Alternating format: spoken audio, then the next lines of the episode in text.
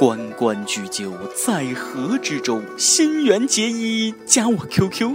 昔我往昔，杨柳依依。今天嫁我新垣结衣。枯藤老树昏鸦，嘎 k 赶快跟我回家。各位听众，大家好，欢迎收听由网易新闻首播的《每日轻松一刻》，我是刚刚过完五二零，依旧在胡思乱想的主持人大波儿。原谅我开场的那几句歪诗啊！其实我这种粉丝真的善良又单纯，无非就是想跟自己的偶像谈谈恋爱、生生孩子、结结婚，精神上都这么喜欢您了。如果不想和您发生超友谊关系的话，感觉对您特别不尊重。居然把艺人说的如此清新脱俗，我也是越来越佩服自己了。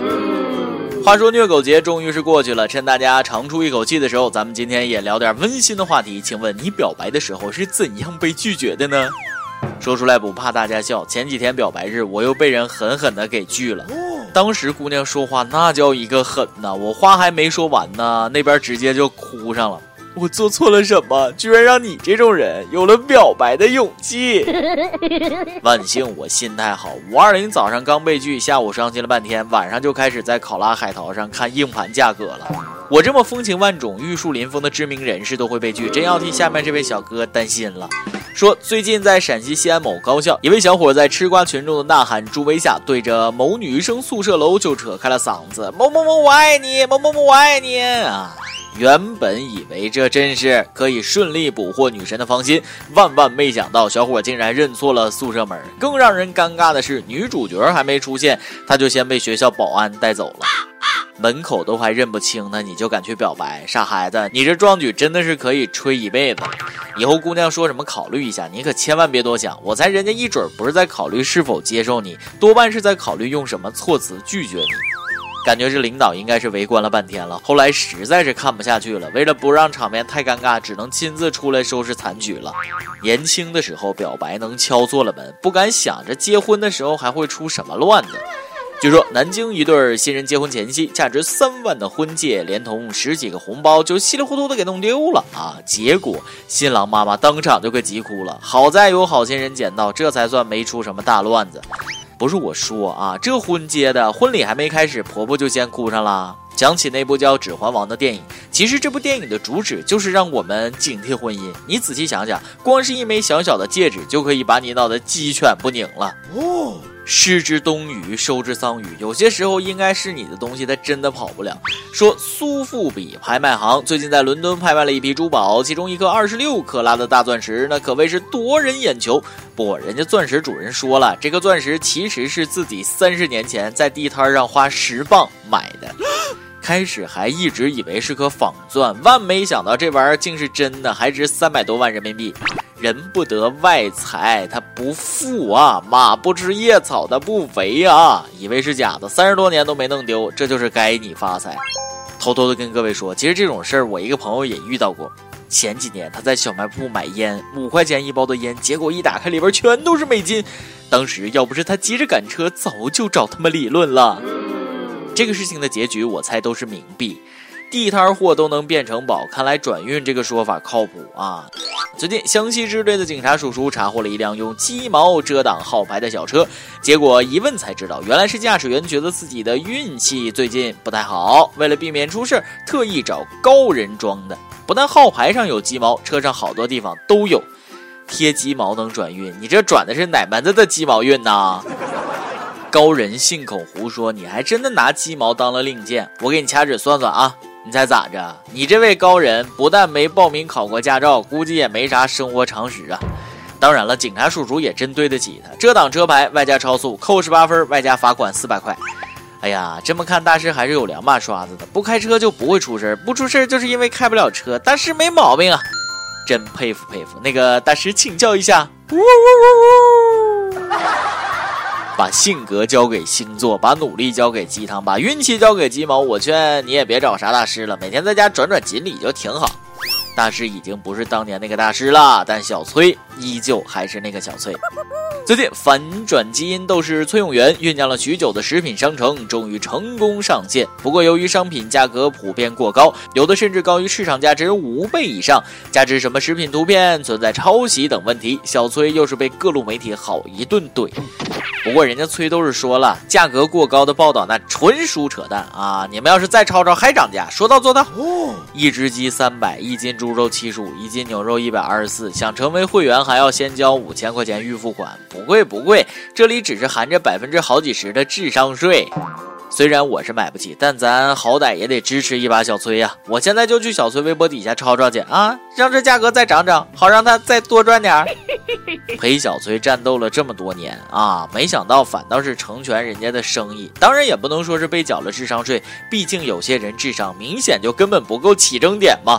抑郁好了，人不好了，搞不明白，别人家的盒饭价格高于市场价就是黑心，咱小崔的非转食品高于市场价就成了良心呢？好了，今天的每日疑问也就来了，请问对于小崔卖的非转食品，你是什么态度呢？我现在调侃转基因，估计又要招来不少吐槽。就好比此时此刻在某台电脑前，肯定有人一边抱怨转基因反自然，一边吃着无籽葡萄。当然，人家涨价又怎么了？反正我又不会买。转基因能不能吃，大家各自保留看法。但学校里的这些瓜果蔬菜肯定是不能乱摘的。说四川某学院内有几十亩果园，最近为了防止学生偷摘果子，学生会在果树上贴出了标语：“不是你们凡人能吃的果子，谁摘果子谁挂科，强扭的果子不甜。”啊，吃果子挂科，强扭的果子不甜，不觉得这些道德谴责在偷吃禁果的欲望面前真的是太脆弱了吗？说真的，你们就没想过挂上个转基因的牌子吗？我跟你说，我现在真的很少有耐心的劝人不要干这种事儿了，最多说一句这果子可能是转基因的。后来发现这竟然比讲道理还管用，在科学探索上的三清的劲儿，民间科学家们如果是第一，第二肯定是咱们隔壁三哥了。最近有印度居民抓到一只来自中国的鸽子，因为鸽子身上佩戴了中文字母和数字的标志，于是三哥们一口咬定这肯定是一只来自中国的间谍鸽。三哥们甚至怀疑鸽子身上装了间谍照相机，不过一通检查之后是啥也没找着。这脑洞真是不佩服都不行，哪有什么间谍照相机，根本就是鸽子自己飞回来直接给我们口述情报，好不好？不过，据我台消失许久的新闻整整整内部消息称，在三哥的严刑拷打下，鸽子最终还是开了口。于是就在众目睽睽之下吐了二两小米。三哥警惕性这么高，又让我想起那个世界人民都知道的段子。段子讲的是三哥的太空飞船无意间拍到有一个模糊的东西正在绕着飞船飞行。正当全世界人民纷纷猜测三哥可能发现新生命体的时候，三哥传来准确消息说飞的是苍蝇。高科技这事儿，真心还得看掌握了核心科技的美帝。第一场围棋峰会，阿尔法狗四分之一子战胜世界排名第一的中国棋手柯洁，让不少人感到绝望。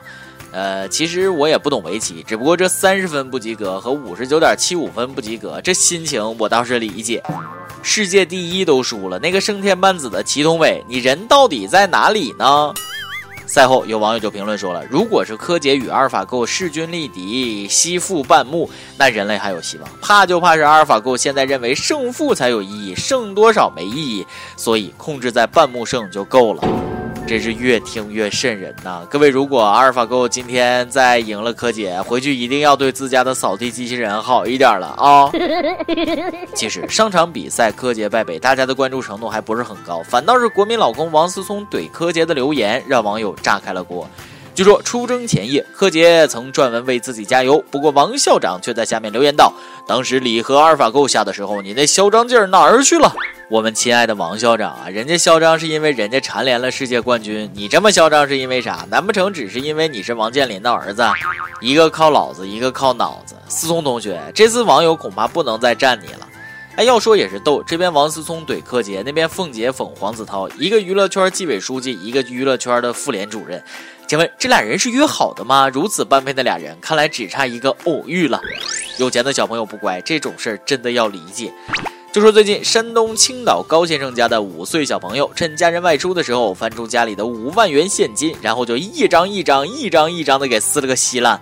结果高先生回家之后傻了啊，这拼也拼不上，银行又不给换，咋整呀？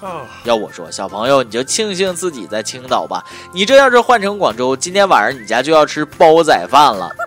不清楚小朋友的后续情况，不过孩子才五岁，懂什么啊？所以建议打一顿，反正以后也不记得了。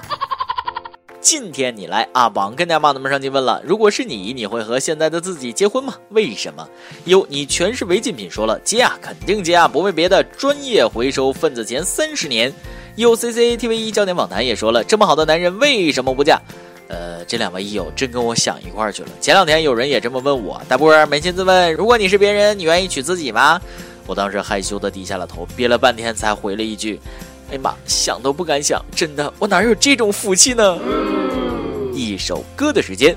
喜欢大波的小波女说了，第一次点歌，好喜欢大波的声音。虽然听轻松一刻的时间只有短短半年，最好的早晨应该是躺在床上听着轻松一刻，然后懒洋洋的起床刷牙。我要点一首男神周杰伦的《你听得到》，送给幽默风趣善良的单身狗大波。形之美，人人可见；心之美，非眼能看见。我愿独享，只要用心，肯定会找到真爱。加油，大波！哎妈呀！哎妈呀！你的祝福我收到了，我还能说什么？泪目了。有电台主播想当地原汁原味的方言播轻松一刻，并在网易和地方电台同步播出吗？请联系每日轻松一刻工作室，将您的简介和录音小样发送至 i love 曲艺幺六三点 com。